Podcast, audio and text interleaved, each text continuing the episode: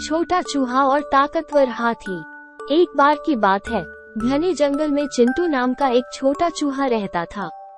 एक दिन जब चिंटू भोजन की तलाश कर रहा था तो उसे जम्बो नाम का एक बड़ा हाथी दिखाई दिया।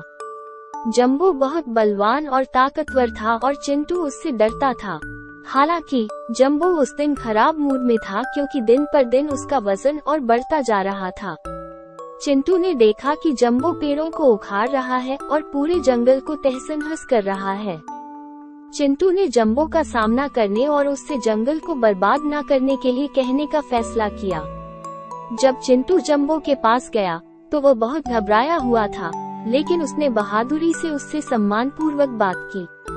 चिंटू ने जम्बो से कहा कि वो जंगल को बहुत नुकसान पहुँचा रहा है और उसकी हरकतें वहाँ रहने वाले दूसरे जानवरों के लिए अच्छी नहीं है।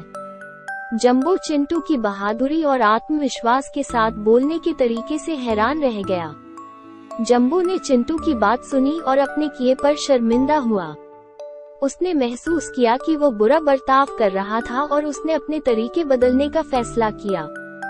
उस दिन से जम्बो ने जंगल और उसके निवासियों की देखभाल करना शुरू कर दिया। चिंटू के सकारात्मक रवैये और साहस ने न केवल जंगल को बचाया, बल्कि जम्बो को अपने नकारात्मक व्यवहार को बदलने में भी मदद की। चिंटू जानता था कि वो छोटा है, लेकिन उसे विश्वास था कि वो जंगल में एक सकारात्मक बदलाव ला सकता है।